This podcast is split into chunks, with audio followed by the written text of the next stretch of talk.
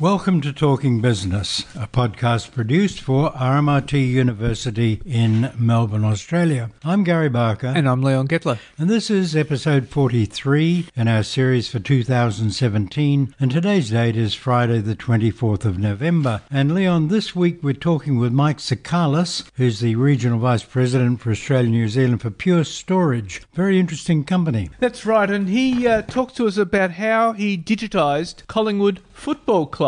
Yeah, so sport is into d- data management. That's right. Um, and after that, we've got a chat with RMIT economist Sinclair Davidson. Well, yes, he's going to be talking to us about a very topical issue, particularly with Malcolm Turnbull announcing tax cuts. And we're going to be talking to all about the states taking tax powers. Which would be very interesting and not new. They did originally exercise tax powers, didn't they? That was uh, until they uh, changed the system to allow Australia to fight the Second World War and hasn't changed, and they haven't looked back. No, indeed. Yeah. Okay, let's listen to Mike Tsoukalis and Collingwood's uh, data system. Mike Tsoukalis, you're doing a deal with the Collingwood Football Club that sounds unusual.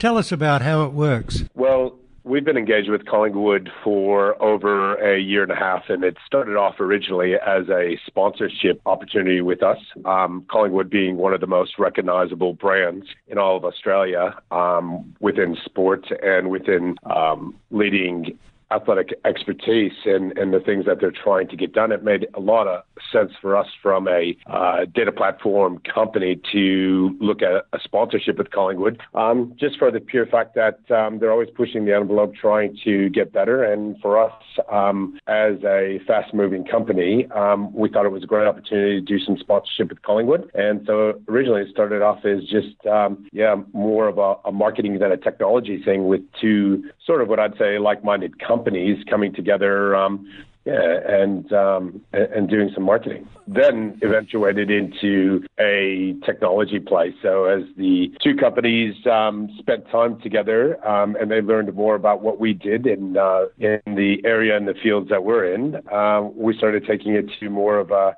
uh, a data center play and really looking at how we can help them not only on the field but make uh, player personnel and performance decisions.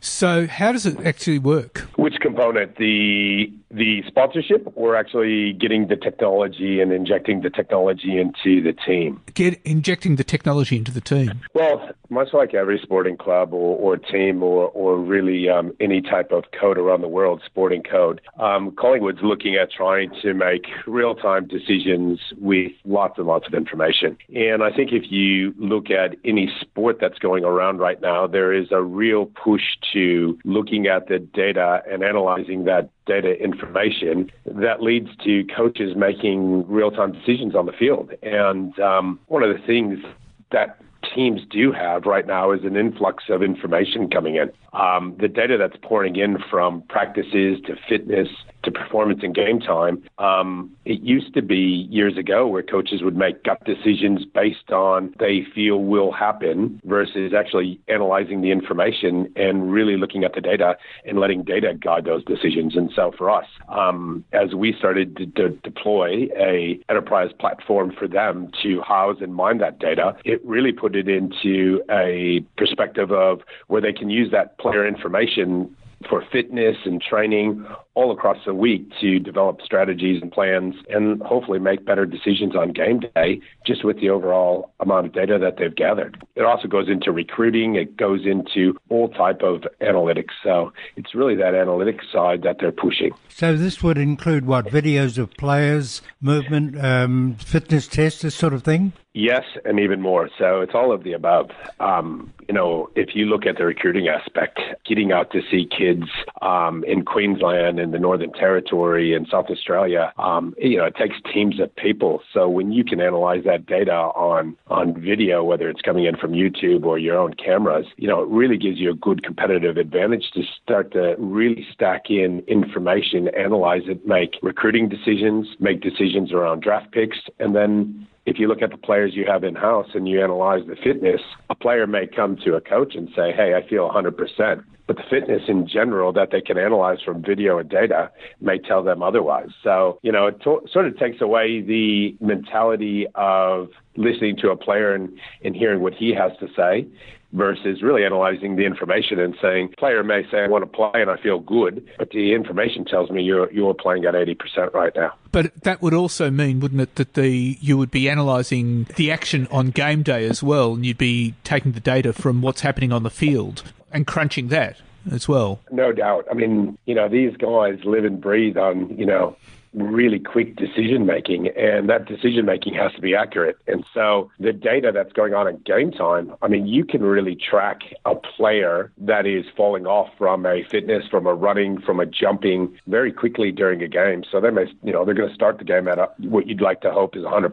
But if they're falling down to 70%, 60%, in the third quarter, well, then you have opportunity to make decisions around things like substitution patterns and um, just overall strategy. So whether you move a person up forward or move them back or take them out of the midfield, things like that, based on fitness. So the data can really help drive decisions. Now, the AFL have a number of guidelines and structures and, and the access to data and game time, but um, leading up to that game time, between quarters, things like that, you can really drive instead of gut de- decisions, analytics based on data decisions.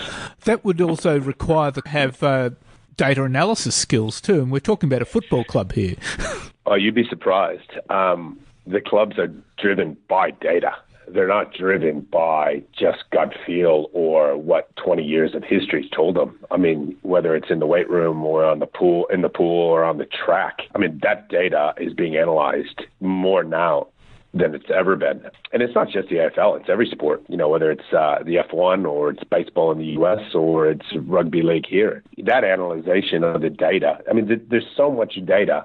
The question is, how do you make it work for you and and then how do you how do you actually get wins or as a company make more money out of it so Collingwood spend a lot of time analyzing that data and it's going to become more and more leveraged over time for sure. A lot of the action on the field depends on player or the the team working out what's going to be next rather than what's happening now. Uh, your system would help them with that, would help the coach with that? Well, I think I think in general what what you'll find is that the historical um, tendencies of a player or a team absolutely plays into, as we would know, a strategy going into that um, game or the adjustments they make. So if you know for a fact a player likes to have a ball kicked somewhere in the pocket starting the, uh, the third quarter, the fourth quarter, or they've got a better percentage from an area on the field where they kick to, that historical data, you want that player that's defending the individual to know that. So the historical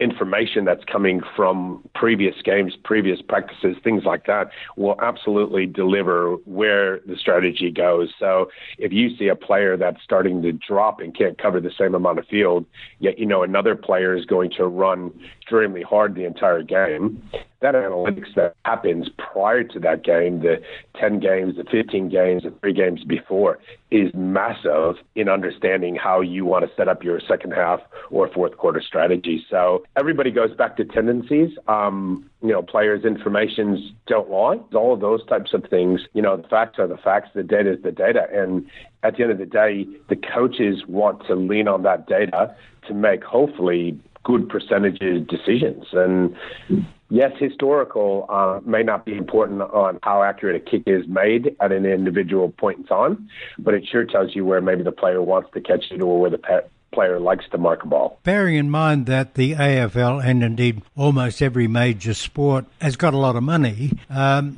this is likely to be a very big industry. What you're doing now, are you looking to expand to other sports, other teams? Well, absolutely. So Pure Storage um, plays heavily in the analytics, the data, um, all of the type of outcome based, I, I, guess, information decisions that you're making. So whether it's baseball, whether it's the F1, whether it's the NRL, whether it's um, soccer, all of those types of things, the data that is coming in right now from sporting teams is massive. The pressure on the coaches, the pressure on the players to perform is becoming more and more. So, you know, one of the things that uh, one of the big teams that we we work with, Mercedes Petronas team, for example, they've got 300, 400 sensors on every car, grabbing data off that car as it comes around the pits, and they're making real time in lap decisions around how that car um, handles in a turn in a in a specific weather, and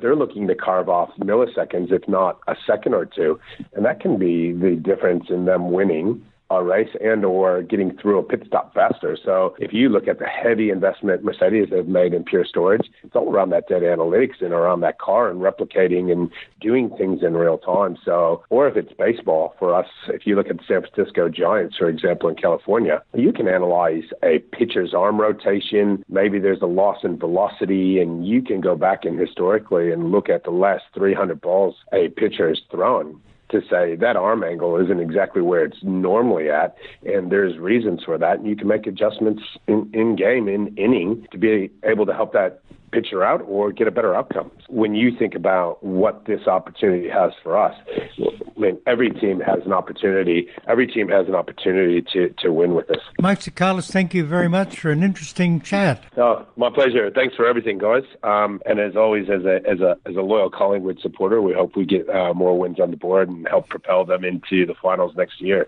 Thank you very much, Mike. Well, as Mike says, in the business of sport, speed is everything. And as we all know, sport is big business these Absolutely. Days. And it's very important for football clubs, in fact, all sporting organisations, to be right across their digital offerings. That's true. Now, Sinclair Davidson. Sinclair Davidson, uh, the uh, Treasurer Scott Morrison has urged CEOs to get behind the government's uh, program for tax cuts, but there are some MPs who want uh, the tax cuts uh, for companies put on hold and the company and the government instead to focus on tax cuts for income earners. What's your view? I think this is a very fascinating debate that we need to very carefully unravel because there's probably merits on both sides of the argument um, to cut company taxes and also to, to cut personal income taxes. We haven't had a personal income tax cut in Australia for close on 10 years. Um, the last round of personal income tax cuts were announced during the 2007 general election, if, if you recall correctly, where um, on the first day of the campaign, Howard and Costello uh, announced tax cuts and uh, Kevin Rudd very quickly matched them. But the tax cuts in the third year of that particular round were aspirational. And of course, by the time the third year rolled around, uh, the GFC had hit, government revenue was, was not doing as well as expected. And so those aspirational tax cuts were never actually delivered. So that's the last time we've had personal income tax in Australia. The arguments for company tax cuts are actually quite strong. Australia has a, very high company tax rate at 30% for big businesses. And even though it's uh, 1.5% lower for small businesses, small businesses don't actually contribute very much to the tax take. Um, very highly skewed towards big businesses paying most of the income tax. We're also in an environment where uh, company taxes are going to become far more competitive. The American government, or certainly the American president, is talking about uh, company tax cuts there. So we would anticipate that uh, money would probably flow away from Australia towards, uh, say, the United States if those tax cuts came through. And investment in Australia would, would, would, would probably collapse even further than where it, where it currently is. So the argument for company tax cuts are pretty strong. At the same time, though, if you want a big bang for buck, personal income tax cuts are certainly what we should be thinking about, especially given that uh, real incomes don't seem to be doing that particularly well. People are becoming very agitated, complaining bitterly about rising um, energy prices, uh, feeling that their cost of living is falling, and that would be the kind of thing that would certainly relieve some anger and stress out in the uh, in the electorate. But it would appear that giving personal income tax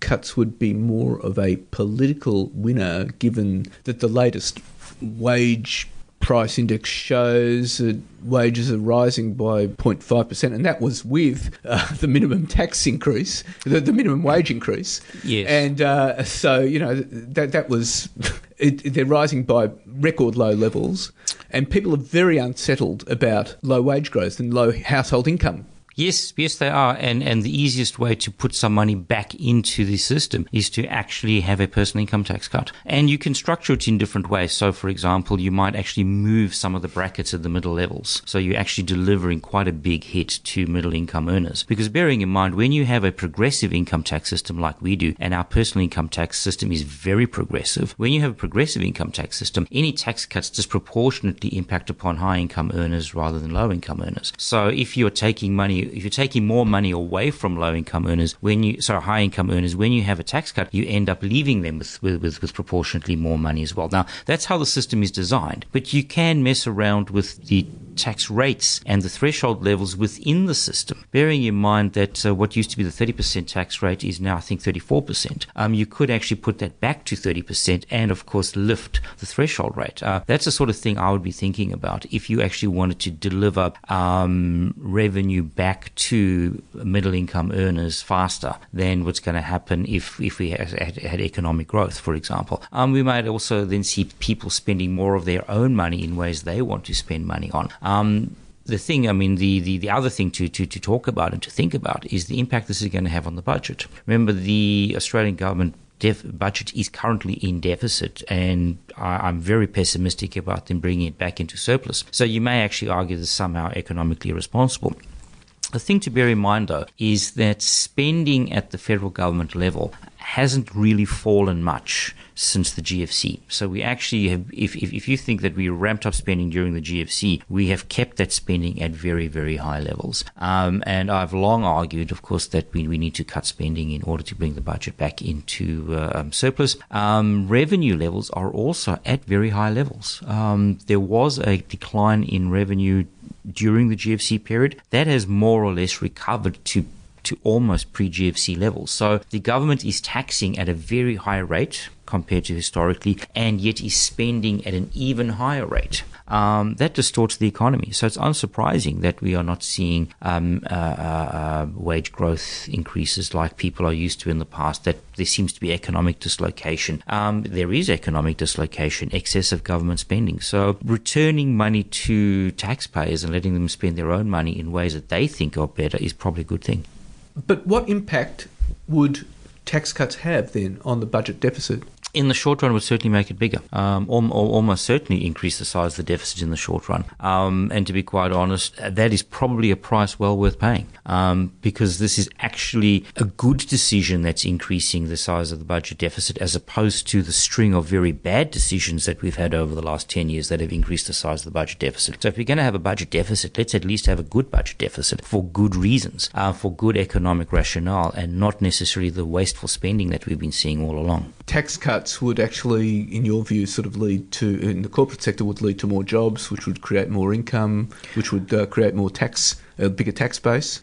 Over time, yes, yes, yes. It, it is almost certainly true that tax cuts would lead to more jobs and higher incomes, but this is a slow process. Um, there have been some people in Australia who've been sort of poo-pooing this idea by saying it would happen overnight. It's not going to happen overnight. That would certainly be a very slow process, but it would be a process nonetheless. And this was well documented in the 2010 budget papers when Mr. Swan was the the, the treasurer. Um, in, in in the 2010 budget papers, they actually have a a, a figure, a, a specific forecast from Treasury Which uh, when since, since it lost government, the Labor Party have sort of been backpedaling from this idea of, of, of uh, corporate tax cuts, but they very strongly promoted the idea um, in 2010. So this is actually their policy. They are now arguing against uh, from opposition. So, I mean, can it be done simultaneously? Business tax cut taxes for business and tax cuts for income earners? Uh, yes, yes, yes, yes. There, there's no reason why it shouldn't be done. And I mean, as, as, as a personal taxpayer, I mean, I, I, would love to see my tax burden coming down too. But I, I would certainly try and stick with the plan of pushing company tax cuts. Um, I actually think that given that we are we, we already operate in a region that's got much lower company tax rates than we have, and now with the Americans talking quite seriously about reducing their company tax burden. Australia does need to give thought to its its own very high uncompetitive uh, company tax rates. Bearing in mind, of course, the other problem that we have is Australia is unusually reliant on corporate tax revenue. A lot of other countries don't have very high company tax rates and they don't raise very much uh, money from it. We actually do raise quite a bit of money from it through the dividend imputation system that we have. So Australia is unusually reliant on company tax revenue, but nonetheless, we do actually have to move on that front. So I would like to see personal income tax uh, cuts, but I think there is some urgency around uh, corporate income tax cuts.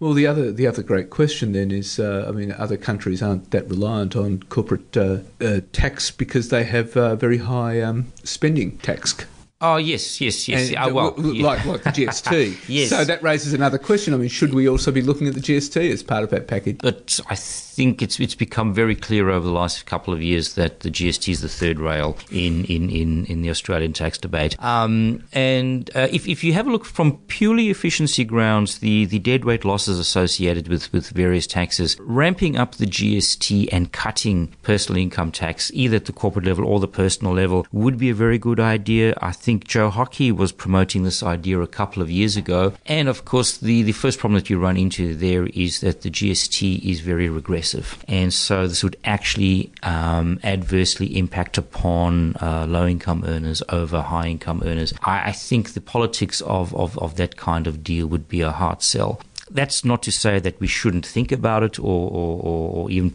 or even attempt it. Um, I think we should always think about all options and keep everything on, on, on the table. But I, I suspect we will find that our federal politicians are a bit traumatized by previous discussions around changing the GST. So GST, GST will be off the table? I, I, would imagine so. Every time somebody's tried to put it on the table, they have been held down. Um, and, and, and I think the, the, the, scars are both deep and fresh um, around GST. So I, I suspect they're not going to be doing in any changes to the GST. Sinclair Davidson, thank you very much for your time. Thank you. So, how do you read that, Leon? Well, I think they're very interesting comments, particularly in the light of uh, what's going on now with tax. If indeed we do get tax cuts.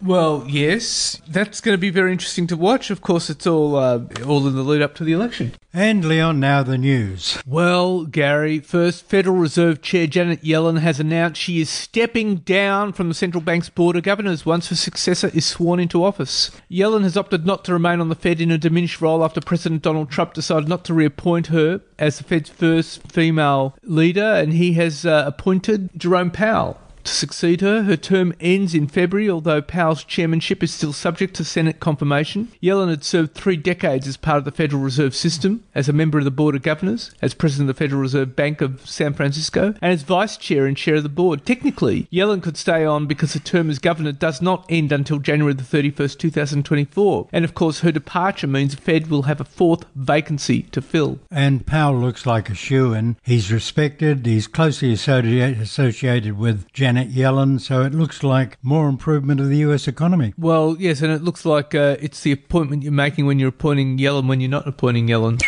True. Now, the Prime Minister Malcolm Turnbull, as we've said before, has foreshadowed the prospect of tax cuts in the next federal government budget in May next year. These would come ahead of the federal election due either towards the end of next year or in early 2019. In a speech to the Business Council of Australia, the Prime Minister said the government was already working on tax cuts for lower middle income earners, in addition to the remainder of the company tax cuts that were still being pursued. That this, he said, would not jeopardise the planned return to budget surplus in 2020-21. Tax cuts, he said, would add to reforms to childcare, energy, private health insurance and housing aimed at easing the cost of living pressures. He said bracket creep was, in his words, a constant challenge that needs to be addressed. At the same time, he said the government would still pursue tax cuts for all business. Now, Parliament has passed tax relief only for firms with annual turnovers of up to 50 million, and the focus on corporate tax cuts comes at a time when the US has brought in legislation to cut its federal rate from 35 to 20%, and the UK has already cut its rate to 19%. France and Belgium are also looking to cut company taxes. And Mr Turnbull's speech clearly sets up a clash with the ALP in the lead up to the next election. Labor says it's elected to government, it will abolish the remaining of the company tax cuts and restore the deficit levy, taking the top tax rate to almost 50%. 50%? That's right. Don't know what that does to us. Well, that's only uh, that's only at the top end, right at the top end. But it still must impact investment and you know things like that. Well, let's watch that space. There's some time to go before the election. Now, the fallout over the government's numbers in Parliament and the same-sex marriage debate causing friction in the coalition has upped the chances of a banking royal commission. Maverick Queensland MP George Christensen has written to the Prime Minister Malcolm Turnbull telling him he will vote with the opposition for a royal commission into banks or commission of inquiry into the financial sector and to reverse cuts to penalty rates. Mr Christensen's vote in the last sitting fortnight when Parliament resumes on November the 27th is now critical with the government losing its majority with the resignations of Nationals leader Barnaby Joyce and Bennelong MP John Alexander. Mr Christensen crossed the floor in July over penalty rates and the government won that by just one vote. Even if Mr Joyce is re-elected on December the 2nd, as expected, he might not be able to rejoin Parliament until the result is officially declared days afterwards. And this coincides with Nationals member Barry O'Sullivan declaring last week that he's drafting a private member's bill to establish a commission of inquiry into the financial services sector. Senator O'Sullivan said the introduction of a same sex marriage bill had alienated some nationals and had opened the door for backbenchers to initiate legislation to tackle issues such as a commission of inquiry into the banks. He said he'd been caucusing fellow nationals, and as many as five were willing to cross the floor and support him. And the Prime Minister Malcolm Turnbull, however, has flatly ruled out any prospect of a banking inquiry or royal commission, and that was despite reports that the cabinet had discussed the issue as National Party senators and MPs were threatening to cross the floor. You know, there's one bright spot. Tony Abbott's gone quiet since he got soundly hammered in his own electorate over his no campaign on the uh, same-sex marriage business. That's right. It was seventy-five percent. It was, yeah. That's it was right. one of the highest in the country. That's right. Now, the prudential regulator has warned banks to stop approving extreme high loan to income mortgages. The alternative is that the regulator will step in and stop it for them. Wayne Byres, who runs uh, the Australian Prudential Regulation Authority, told the Australian Securitisation Forum in Sydney that household indebtedness is high and the trajectory is clearly for it to rise further. He said lenders need to be vigilant to ensure their policies and practice are both prudent and responsible. He said there'd been, in his words, a slight moderation in the proportion of borrowers being granted loans that represent more than six times their income. And that sort of lending, he said, was, in his words, well north of what's been permitted in other jurisdictions grappling with high prices and low interest rates, such as the UK and Ireland. He said there was plenty of room for the banks to further tighten their lending practices. He says there's more to do in this area to improve service- serviceability measures,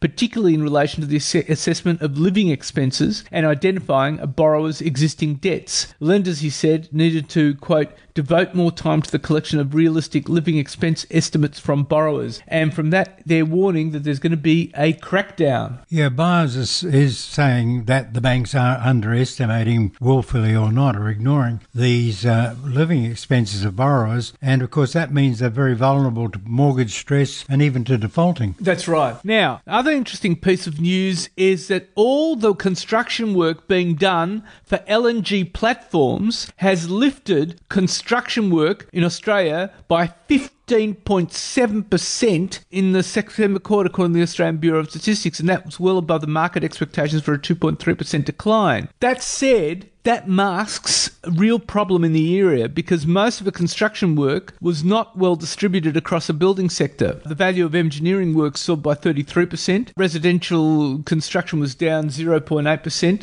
non residential construction was, was actually down 0.6%. And parallel with that, we're seeing a large number of new apartment blocks coming onto this cooling market, and there are serious doubts about finding buyers or renters. So that's going to further depress the, the construction. That's industry. right. Now, the Reserve Bank of Australia feels that the return to wages growth is uncertain. The minutes of its last board meeting on Cup Day, when it left rates at 1.5%, shows the RBA is keeping a sharp eye on wages growth, which is at record low levels. The minutes referred to, in their words, considerable uncertainty around when and how quickly wage pressures might emerge. The minutes noted that while unemployment rates have continued to fall in a number of major economies, wage growth had been slow to increase and core inflation had remained low. And the RBA board felt the recovery in the labour market since late 2016 had been stronger than expected, but this was not translating through to wages. And the unemployment rate was forecast to decline gradually to around 5.25% by the end of 2019. And a speech during the week, RBA Governor Philip Lowe blamed low wages on businesses cutting costs. And it'd be good to know how much of that increase in employment that they're showing is, is part time jobs, uh, which might also explain the slow to zero increase in uh, take home pay. That's right. Now to some corporate news, Gary, and specialty fashion Group, the company behind brands including Katie's, Miller's, and Rivers, has been forced to close down more than 300 stores. In an address to shareholders of the company's AGM, Chairwoman Anne McDonald said Specialty Fashion Group would shed 300 loss making stores, and the move comes amid declining sales and increased competition. And Specialty Fashion Group currently has a portfolio of 1,019 stores across its brands, and the development comes after the company posted a full year 2017 loss nearly quadruple the prior year to 8.39 million after a decision to exit its City Chic stores in the US triggered impairments. Yeah, well, so it's the story of retail, isn't it? It's going really hard. It's going really hard. And uh, Carsales has announced it will purchase the remaining 50.1% of Encar.com it doesn't already own for 244 million. The acquisition, which gives Carsales 100% control of South Korea's number one auto classifieds business, comes three years after Carsales snapped up 49% of Encar, giving it a foothold in the booming South Korean car market. And Carsales and SK Holdings have signed a memorandum of understanding for the deal, which is expected to be signed in December and completed in January. Interesting. I wonder if Carsales has worked on what they're going to do when automated cars take over. That's right. Well, let's just watch that space. Yeah, they're very technologically advanced, aren't they? very They're- smart. They're extremely technologically advanced, yes. Now, GrainCorp profits surge on the back of a large grain harvest and solid export volumes. The business increases net profit after tax fourfold to 125 million. They quadrupled it compared with 31 million the year before. GrainCorp Managing Director and Chief Executive Officer Mark Palmquist put it down to a near record crop in Eastern Australia and another solid performance from GrainCorp Malt. However, the company has foreshadowed substantially smaller crop in Eastern Australia with production skewed towards Victoria and southern New South Wales with a below average exportable surplus and GrainCorp says rising energy costs continue to be a challenge across the business. The other big news story is that Amazon has launched in Australia this week with a soft launch on Thursday, November the 23rd opening the full floodgates on Friday, November the 24th for Cyber Monday. So November 27th, following the Thanksgiving week, uh, weekend season in the US, which is always start of the shopping season, is Cyber Monday. yeah, well, here we go again. Well, it was interesting because I was talking to you. Remember Scott Kilmartin? Absolutely, yes. Scott Kilmartin is an e-commerce expert and uh, he's a retail consultant. And uh, we had a chat this week, and uh, he said to me that uh, they had sent out an email on Tuesday afternoon to 50 sellers telling them that they were going to do a soft launch on Thursday and it was going to be opening up the full gap bit on Friday. The issue though too is that he expects they will be offering not only third party items, but their own items as well, their own retail offerings, which will be fashion. Yeah. So you'll you'll have t-shirts, you'll have underwear, you'll have um, uh, branded products from in-house, in-house branded products. And now, what will that do for the Christmas sales at Myer, David Jones? Well, look what it's done to Specialty Fashion Group. That's right. So Amazon is coming along as a Christmas Grinch. Yes, that's right. and a big one at that. But on the other hand, it's really good if you're a branded business, a small branded business in Australia, you can sell through Amazon. So it's not all bad. No. And finally, Webjet expects its full year earnings to rise about 14% to 80 million. The online travel booking business told shareholders at AGM that it was on track to build its total transaction for the 2018 financial year to 3 billion, up from 1.97 billion in 2017. And the integration of New Zealand travel booking website Online Republic into the business had seen the company more than double its full year profit for 2017. Yeah, they've been in the business a long time, haven't they? Yeah, well, yeah, and they're a good online travel business. Yes, they are. And that's it for this week, Gary. And next week we're talking to Jamie Turin, who's the International Sales Director for Slim Secrets. Yep, and that should be very interesting. In the meantime, you can tune in to us on Twitter, that's uh, Talking Biz, or on Facebook. Until then, take care, and we'll talk to you next week.